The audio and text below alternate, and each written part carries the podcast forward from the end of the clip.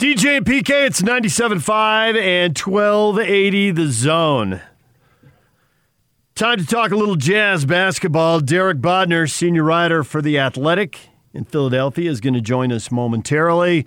It's a bad loss in New Orleans. How did the Jazz bounce back? We had Big T Thurl Bailey on. He brought up the old Jerry Sloan line, you know, bags packed, ready for some downtime, or ready to go grind out one more game before the All Star break and feel a little differently about yourself and about the team because of the result you grind out. And whatever this game is going to be, PK, I would assume it isn't going to be easy. Uh, the Philly game, no, I, I, it's not going. Philly's a good team. They have the potential to be a great team. And maybe I don't know enough about them because I don't watch them that much. I don't co- concentrate as much on the East, but they sort of shove Philly and, and the Nets in, in your face all the time. So I have watched them a fair amount of time. I think they have the potential to be a, an elite team. So I'm excited for this game. It's sort of like a, a mini big game, if that makes any sense. Let's welcome in Derek Bodner, senior writer for the Athletic Philadelphia, covering the Philadelphia 76ers.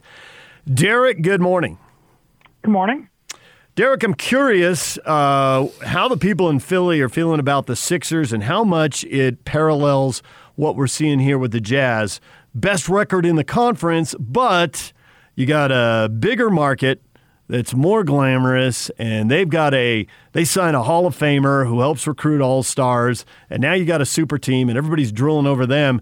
Uh, the Jazz definitely feel overlooked. Do the Sixers and their fans feel overlooked by what's going on with the Nets and all the hype they're getting, or no? Well, you know that that's interesting. I would say a lot of Sixers fans are probably still a little bit.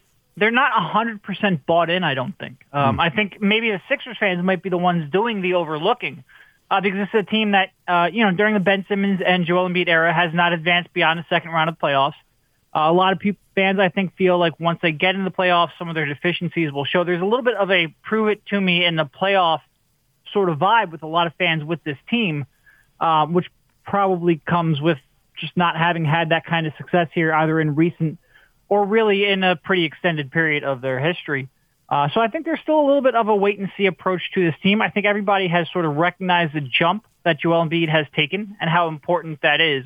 But I think a lot of people also feel like they might be a year away before they really contend because there's still a little bit of work on the edges of this roster uh, that I think that needs to be happened before um, you know people really buy into them as an NBA Finals contender.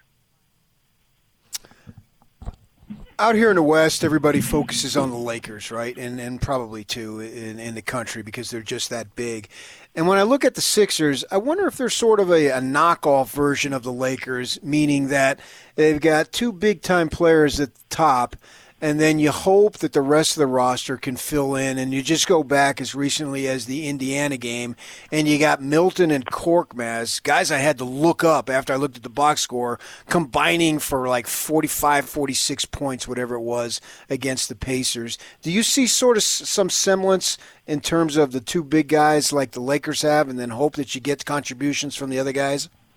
Yeah, yeah, and I, I think that's entirely fair. Uh, you know, I would sort of throw Harris in there as a third player who's maybe a little more reliable, um, make it more of a three, not a true big three because I don't think Tobias Harris is that good.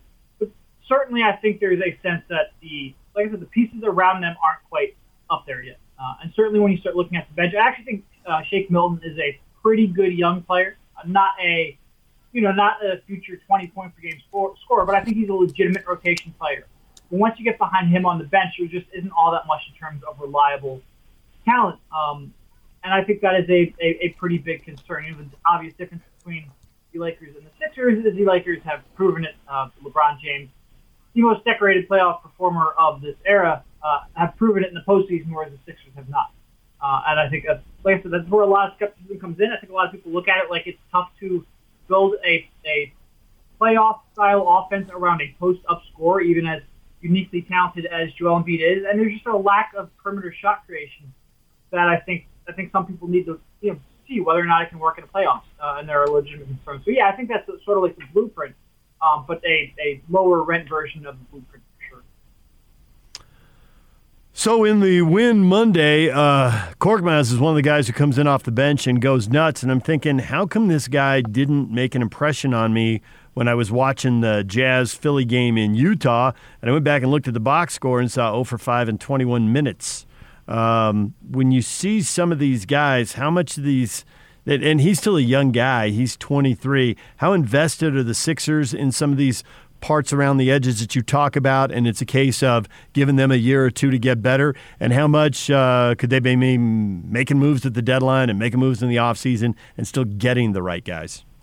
Oh, if we know one thing about Daryl Morey, it's he's going to make moves. um, you know, I look. I, I think it depends on the player you're talking about. I think they're invested in Tyrese Maxey, uh, the point guard out of Kentucky. They took with the 21st pick in the draft last year or a couple months ago. I think they're invested in Shake Milton, uh, a guy who's under a really team-friendly contract for three more years. Uh, that they have brought up. He was a, a two-way player, at least second-round pick, who has shown a lot. I think they're invested in him. Korkmaz, I think, probably a little less so. You know, he had a good year last year.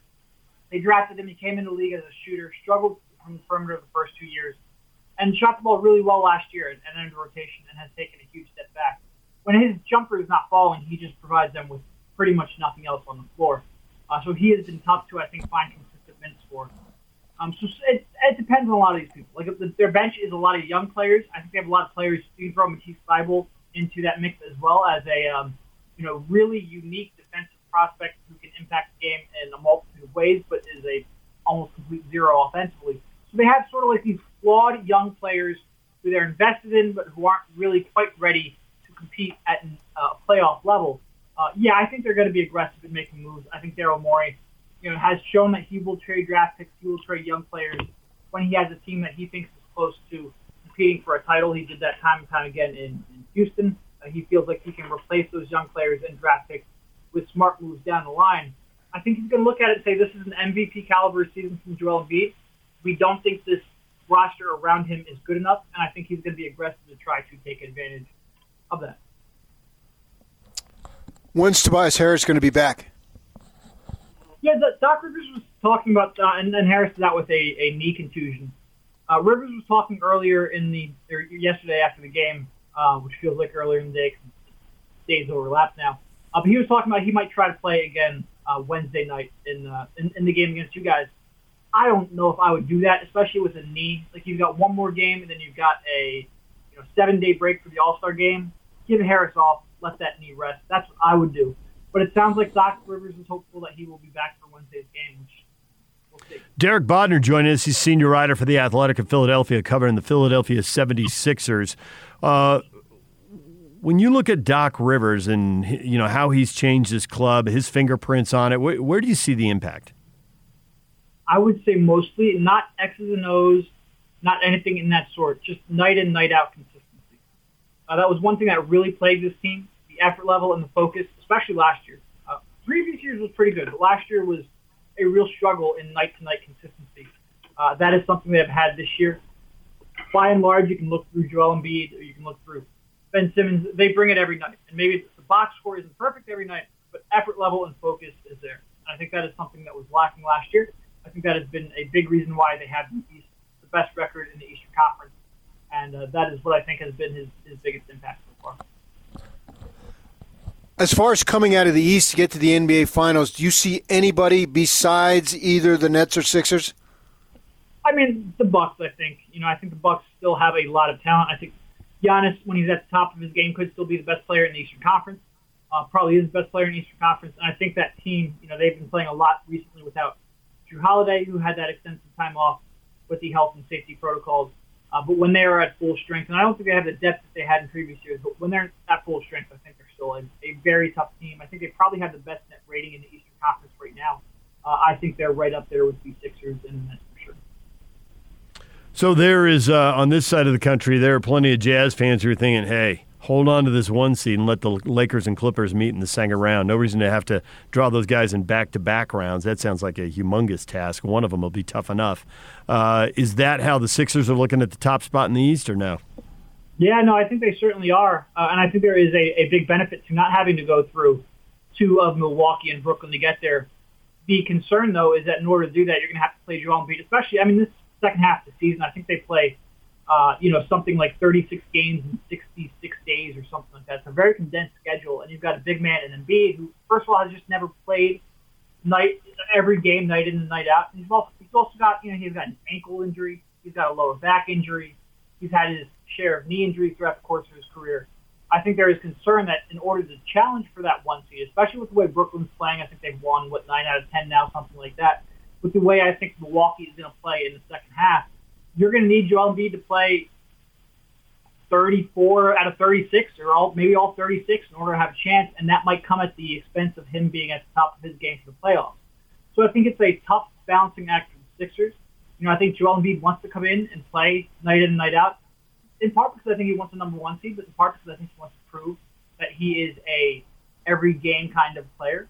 Uh, but I do think there is some risk to doing that. So it will be really interesting to see how they balance that out because it is a little bit at odds with each other, those two goals. Rudy Gobert's got a lot of run for a defensive player of the year, He won it twice and recognized as one of the better ones, if not the best one. You think Embiid will view this as somewhat of a big game and a slew of games?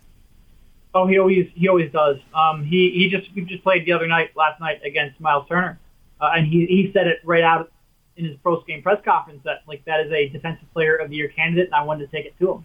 And Joel Embiid has always had success against Miles Turner, and the six or the Pacers spent all night double teaming him, and he he passed well out of that, and he, he really controlled the game. But there is no doubt in my mind he will look at at this matchup with Gobert uh, as a chance to prove, um, you know, his status in the league. He takes those big man matchups personally. So I was a little surprised he missed the previous game against these two teams. But yeah, I think uh, I think he will be uh, gunning for Gobert and, and really revel in the matchup. As much as I've asked you about seeding and playoff and all that, uh, when you step back and look at the entire league, if the Lakers are healthy, is everybody chasing the defending champs? Yeah, I think I think they're the best team in the league. Um, you know, I, it's certainly the one that when you get to the playoffs and you ask me which one do I have the most confidence in, uh, I mean they've just they've accomplished so much, and Le- LeBron's accomplished so much, and quite frankly, that two man tandem between LeBron and Anthony Davis is so perfectly built to play off of each other's strengths that I think they make the most sense. Uh, and you know, I say that as a person covering the team with the best record in the East, talking to you guys with the best record in the NBA. Uh, when the playoffs come around, it's still to me a LeBron league, and yeah, I, I think if they're playing at their best, it's going to be tough for tough for anyone. Derek, we appreciate a few minutes. Thanks for hopping on with us and uh, giving us a look ahead to the Sixers and the Jazz. Yep, my pleasure. Derek Bodner, senior writer for The Athletic Philadelphia, covering the Philadelphia 76ers. So, really, PK, it's fun to make fun of Shaq because he frustrated everybody by winning so many titles. And he's on TV, and he didn't do it very smoothly, but what he's saying is what everybody's saying. What? Who measures up to LeBron? I mean, he called out Donovan Mitchell post game. It's it's awkward timing. It was awkward the way he did it. It wasn't a question, it was a statement. It was highly unusual. But I think what Shaq is thinking is like LeBron's the guy and the Lakers are the favorite, and how can you or anyone take them down? I mean, someone could take them down, and they may not be healthy. And if they're not healthy, then that changes everything. But we've had multiple people on from around the country, and multiple people are saying the Lakers are the favorite. So whatever doubt there is of the Jazz, there's also a lot of doubting of the Clippers and the Nets and the Sixers and whoever else, the Bucks, whoever else you want to throw in there. Yeah, but Shaq didn't do that. He just No, went after he went after our him. Donovan Mitchell, Yep. our guy, Yep, the one who I love. and that ain't right. I mean, it's two things. It's fun to make fun of Shaq, and it's fun to stay at the YMCA. I mean, those are just two givens in mathematical equations. And when I took algebra and geometry, that's the only answer I could ever get correct was the one that was given. DJ PK, when we come back, everything you missed in this show. Guy Holiday, Thurl Bailey. We just had Derek Bodner on to talk Sixers. We'll get you all up to speed with the Jazz losing to the Pelicans last night. Stay with us. DJ and PK, it's 97.5 at 1280 The Zone. Number one. The Zone Sports Network is Utah's number one choice for sports radio in Utah. From DJ and PK to Hanson Scotty and The Big Show with Gordon Monson and Jake Scott. The Zone continues to dominate the competition. Thank you to all of you that continue to make the Zone Sports Network Utah's highest rated, most listened to sports station. Your home for the best coverage of the teams you're passionate about is right here. 97.5 1280 The Zone and the Zone Sports Network. Now Zion to the rack.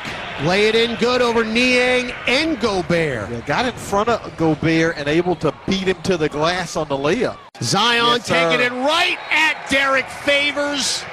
Lay in good with a left hand. The misses for Utah turning into points for the Pelicans. Shot fake back to Conley in the corner. Another double pump. That's throws up an air ball. That's excellent. Rebound Zion. That is excellent. to Zoe. Up the floor. Josh That Hart. is excellent. The two-hand flush. That is excellent, PK. Oh, shut up. That's excellently awful. that bugged me.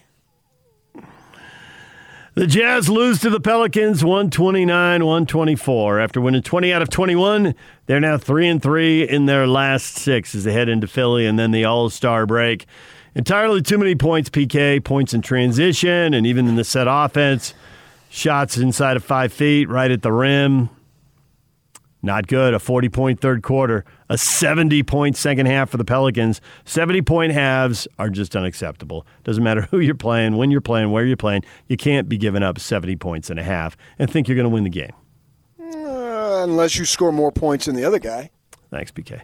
I mean, that's we wouldn't be talking nearly about uh, as much if Donovan Mitchell had had a typical shooting night. If Joe Ingles hadn't posted a goose egg. I mean, with all that said, and I get your point, and I agree with you, but they still had the ball And Donovan driving to it- take the lead. Yeah, Donovan driving at the hoop. Not a great angle for that. I think he's a little torn about whether to lay it off the glass or just try to flip it straight in. And Rudy had a tip too to try and you know put that thing in. So yes, the opportunities are there. They still would have need stops afterwards. Blah blah blah. But down 17, I'm not sure anybody thought they were going to have the ball down Oh, one with a chance not to at take all. the There's lead. something to be said for that. Uh, they didn't get the job done, so that's ultimately all that matters. Uh, but there's something to be said for the rally. There's something to be said for you didn't play nearly. I, I think I would give them a C plus, maybe, as far as their performance and what their capability is. And you still had an opportunity. You were th- within uh, an inch or two of having that shot fall in or the tip in fall in. You don't know that you would have got a stop at the end, but certainly all the pressure would have been on New Orleans. And New Orleans was front running uh, the whole game, and they're hooping and hollering. That's what bugged me. Uh, and they almost gagged. That would have been a colossal gag. That would have been fun to see. That would have been excellent. Excellent. That is- excellent. that is excellent. that is excellent. So it's not a total loss cause here, but overall, that loss did bug me because uh, New Orleans isn't the caliber of team. They're they're front running team because they don't have. Uh, well, Steven Adams has had some success on a winning team, and Redick has been around the league so many t- years. Uh, he, he's played with some decent teams, uh, Clippers and Philly. I think I'd have to go and look at all the teams he's played with, but the rest of them are a bunch of young guys who don't really have any pedigree of success in the NBA. And so once they got it going, you could see their confidence build. And the Jazz allowed that. To your point, with those transition buckets, it just seems like they came in waves, one after another, of just a bunch of layups. And you know, Alonzo Ball can't really. He's not a pure shooter by any stretch, but he certainly has athletic ability. Yep. And if you get him going, uh, he can use that athletic ability to get to the basket. So uh, you saw that on display. I'm not watching a lot of Pelicans games, but I would imagine that was one of the best games he's had in the what uh, year plus that he's been with the team. So good on them. And the great thing about the NBA is sit tight because you've got another game coming. That's what sets up tomorrow night because then they don't have another game coming for nine days. Uh, and then maybe you can we can spin that tomorrow. So I'll just hold off. I won't I won't say what I was going to say because like the NBA, we've got another show tomorrow. Yeah, they just keep coming. As for Lonzo Ball, 23 points. That is his second highest scoring total of the year. And I get the Zion's layups because they know what he wants to do, and he got to the spot on the floor he wanted to get to. He got the shot he wanted, and he wants layups and dunks, and he got them. But he had 26 points. That's and I know you, I know you can do better, and I'm sure that Quin wanted to hold him to 20, and that would be great. But man, Lonzo's 23 really ate at me. He had a 27 point game against Milwaukee, and they won it. Don't let Lonzo Ball have a big game. You know, you're always looking for one more big time scorer. Most teams are looking for that. You just can't let the Pelicans get that kind of game out of Lonzo Ball. He's not that good a shooter. All right, we got uh, we got some new news for those of you arriving late here in the show. New news, PK, not old news. New news, which is the essence of news. The football schedule is out for the Utes. One Thursday, two Fridays, nine Saturday games. Six home, six road. Pac 12 releases the schedule. And the Utes have the early bye week again, October 2nd. They got the bye, and then they'll have uh, after the Washington State game eight conference games after that. Yeah, what they'll say on that bye is it comes at the perfect time because it allows you extra time to prepare for prepare for USC. They're likely uh, well, the next two teams actually, the next two games, uh, SC and ASU, likely to be the, top the stiffest yeah. challengers to winning the division. So you got to like that you have extra time to prepare prepare for the Trojans. That's for sure. Uh, and no reason why they don't go into the conference schedule 3 and 0 again.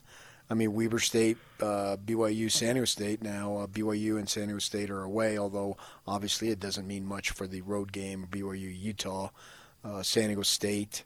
Uh, it's more a neutral site. They're where be, they, they, would they go to Carson? Is that where yeah, they're going to play? Yeah, they got to go to Carson. Year? They've torn the old stadium down, and they're just actually the uh, yeah. San Diego State just on their official Twitter account had pictures of the first foundations going up That's for good. the new stadium. Yeah, so. good for them.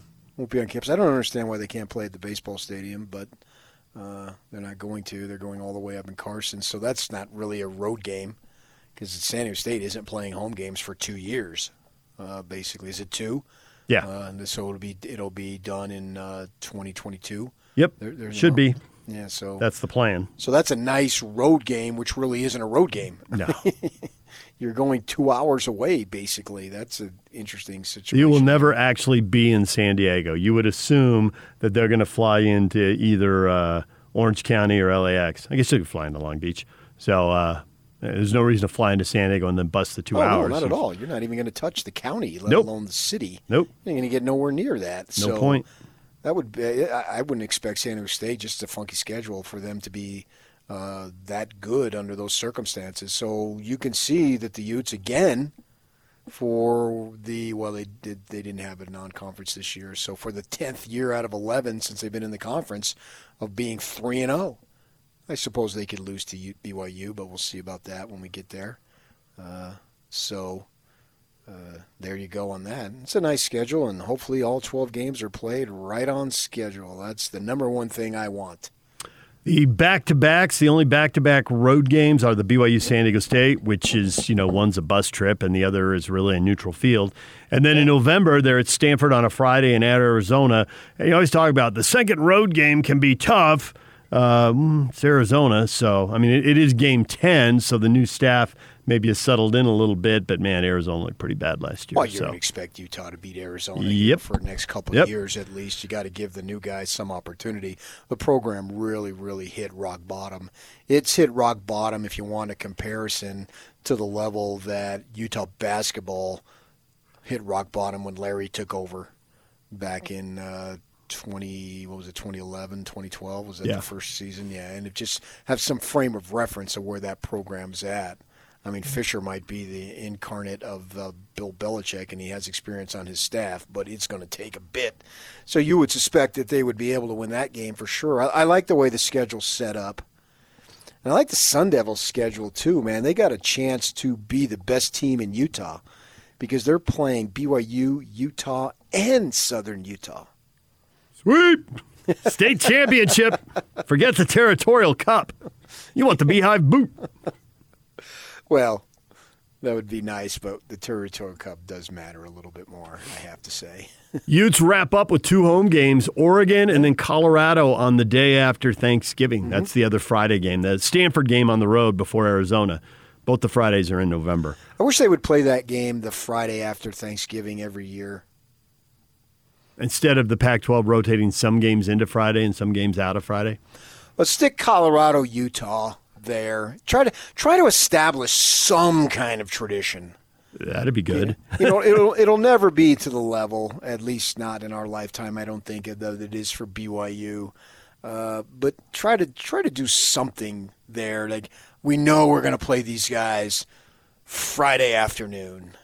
You know, I'm just trying to think of something to give it some kind of oomph, rather than just another game. But I guess to a degree, it'll always be another game, uh, unless both teams are vying and the winner gets the South. Well, that's what it takes. I mean, Utah and BYU for years they played and there was something at stake. You could win something or you could take something away from the other guy. And one of those games, after another of those games, after another of those games, over the decades, that really built up. But Utah and Colorado aren't playing to take something away from the other guy very often. Never. Well, didn't the Utes have to win one year to, or did they have to win both of them? Did they ever? They have had to beat Colorado and then have the refs job the Devils up in that night. Right. That's what had to happen. But nobody has taken anything away. The one time Colorado had to beat Utah, they did. No one's really taken something away. No, I want something both at stake. Yes, if you're going to have that that, be game best. be the last game, which they're intent on doing because everybody else is playing it, their right. rival that week. I still think they ought to throw BYU in there and just stick Colorado, just flip flop them, uh, and put the BYU game on the Friday because then you'd have the extra day if you went to the conference uh, final. But that's never going to happen. So I think we'd rather talk about BYU playing on Sundays or getting rid of the honor code. I mean, it's just a waste of time. It's not going to happen. So why even bother? Washington and Cal are the two teams that the Utes missed this year. Yeah, whatever on that. It's it's you can't really predict if is the are those good teams to miss. Uh, I don't know. I, I can't say either way. It, it it's just that that's the classic. It is what it is, and just roll with it. All right, there's the 2021 Utah football schedule. Opening with Weber State on Thursday, September 2nd. So they'll have a couple extra days to get ready for BYU. All right, other stuff we talked about. We talked football with Guy Holiday, now the former University of Utah wide receivers coach. He came on, took the high road, thanked Kyle, said he might take a year off from coaching. So you can speculate about whether the U really took care of him there. And, uh, he said he's been coaching 27 straight years without a break at the D1 level. I think he had a couple of jobs at smaller schools before that. He's been coaching for 30 years. So said that they wanted, uh, said that the, you know, you, just that you've taken us as far as you can go, and you got to look at something else to win a championship. Was basically his take on why this happened. Uh, if there's more details than that, he didn't want to go into it and share it. That's what he shared with us. Said he passed up on two opportunities to go to the NFL. Yeah, and a school back east as well. So where he's from. He's from the Baltimore area, uh, which is obviously a high metropolitan area with Philly to the north and D.C. to the south. I had some uh, family of extended family that actually had season that have season tickets to the Eagles and the Ravens. To give you an idea of uh, how close those areas are. it's a lot of money into the NFL. Yeah. well, what what happened is is they met at St. Joe's, which is in Philly, Mm-hmm. and she grew up on the Jersey side of Philly and is a South Jersey. He's a longtime Eagles fan. He grew up a little further south and farther south and was a Ravens fan. So they kept them both. Well, there you go. Yeah. A lot of football, but eh, probably sell the games you don't want. Probably not a big deal there. I would think so today, especially with Yeah. the uh, advent of all the secondary market stuff. Yeah, but that that's uh, give you an area of an idea of where a guy was from, and he didn't tell us what teams. But I certainly wish him the best because he's an upstanding dude, and always enjoy listening to him talk. And it's tough, man. I, I, when you called me or texted me on Sunday, which the first I heard about it, um, because of Guy's son putting out the tweets. Tweets. Um, and then I went to work to try to confirm it. And within the hour, I got multiple responses back. Yep, he's gone. This is a tough, tough business. And coaches, the coaching circles are pretty small. Yeah. And so you could go to any number of schools or any number, they don't even have to be at Utah to find out uh, if they uh, knew about it and they had found out about it. And it is a tough business. And, and they talk about his health, too. And I think he, he must have tested positive, uh, if I correct, listened correctly. And he has some health issues there. He did mention multiple positive tests. Yeah. So, and I don't think he's quite 60. I want to say he's probably about 57, 58. Uh, so that's something to be concerned about. It seemed like he was worn down. Yes. Well, I would think the last few days have been pretty emotional. I mean, he did tell us he closed on a house in January, and obviously, if he had any idea what was about to happen, he wouldn't have done that. Um, but he made it clear he speaks for himself, and his son was clearly angry on Twitter. That's got to be some bad timing, considering when he left BYU and made the transition up to Utah, he had just closed on the first house he bought here. Yeah. that Well, I think too. when PK gets a text from somebody in Yeah. the world of coaching that says coaching's a tough business, Yes, you- that encompasses a hundred or a thousand different But things. just in terms of and the- real estate's one of them. the timing of Yeah, because they're buying and selling homes, and it's based on what's happening in that market Oh, at the time. And It's crazy. Sometimes they catch a break, but sometimes they take a big hit. And yeah, most of us are in lines of work. We don't have to worry about that. But that's again one of the many reasons that's a tough business. Uh, other college football notes for everyone craving a return to uh, normalcy. Is it normalcy or normalcy? Normalcy? Whatever. I always went with normalcy myself, but it's, I think it's that's like probably an either either type thing. Alabama moving ahead with plans to host full capacity college football games at Bryant Denny Stadium this coming season. The AD, Greg Byrne, announced that yesterday. He tweeted out a short statement after news that the school would be returning to in person instruction without restrictions on classroom capacity in the fall. Alabama had capacity of 20% due, uh, last fall due to COVID 19, and I got to figure that by the time we get to next fall, they must be looking at how many people in Alabama are going to be vaccinated and where they think we're going to stand. And I suppose they announce plans if you know things change for whatever reason. They've can fall back on the plans of the 20% reduced capacity or whatever. But right now they're moving ahead. So if you're looking looking for something there, there's there's somebody thinking, hey, the stands could be full. I know the NFL commissioner was a little more pessimistic about that six weeks ago or whenever it was, a month ago maybe, um, sometime around the Super Bowl. But you know, we'll see. See where it goes with vaccinations, and uh, I'll have a better idea in the summer. Predicting what's going to happen next in our first pandemic has proven to be a difficult gig. And if you're not in your seat the entire 60 minutes of the game in Alabama, you suck as a fan, and we will take away your seats. None of this leaving early because we're up by 50 over a team you knew we were going to beat in the first place. That's when you know you got it going on, when you could just call out the fans like that. Right. You listen to most coaches' press conference, they either don't mention the fans or they praise them big time. yeah, yeah, yeah. And then there's Nick. He can do whatever he wants. Sometimes, sometimes you'll see coaches go after fans, and it's really kind of circle the wagons time, and the coach is up against it. And you know, it's like, okay, this season is going to be it. A couple more losses, and it's all done. And so then sometimes you'll see them lose their temper. Wasn't there a Cubs manager a long time ago who went off on Cubs fans? Oh, Lee Elia. yeah, yeah, yeah. Something about uh, I, I knew the first name was Lee. I couldn't remember the unemployed, last just name. drinking Lee beer. Elia, and and it was broadcast throughout the uh, concourses, so the fans were listening to it as they were leaving the stadium. It's one of the things like they have at the Jazz here, yeah, where the post game interview goes out over the Yeah, Yeah. PA system. It's yeah, classic. yeah, yeah. Oh, you can you can uh, you can go on and Google it. Google that and find that on YouTube. Uh, yeah, just make sure that you have it a little low. There's a bunch of swear words on there.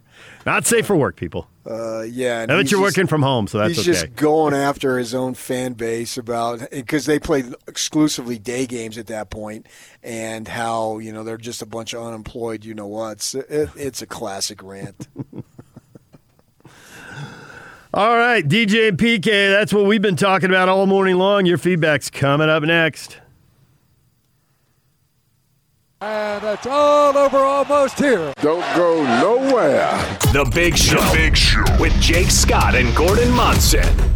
Chris Mannix, Sports Illustrated. I understand Jazz fans have been a bit grumpy with you today. A little bit. I had suggested that Tom Thibodeau had a stranglehold on Coach of the Year honors, and I got a series of tweets and memes and pictures featuring Quin Snyder. So I had an earful there. Of course, and I've said this for years on this show, I think Quin Snyder is an excellent coach. I also thought the Jazz were going to be pretty good coming into this season. Not lead the West with a ridiculous record good, but I thought they'd be a top four team, whereas the Knicks, I thought they'd be terrible. And everybody thought they'd be terrible. Like anything else, your take on awards are a matter of perspective. Catch the Big Show weekdays from 2 to 7, presented by Big O Tires, the team you trust on 97.5 1280 The Zone and the Zone Sports Network. All right, PK, the feedback, man. There's some stuff here you really like and some stuff I don't like. I get lectured and you get praised. What kind of feedback is this? Oh man, let's can, ask Scotty and Hans if we can continue for another half hour.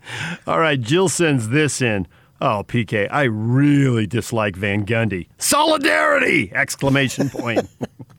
There's some reason about that guy that just that just bugs me. I don't know what it is, man. I'm not sure.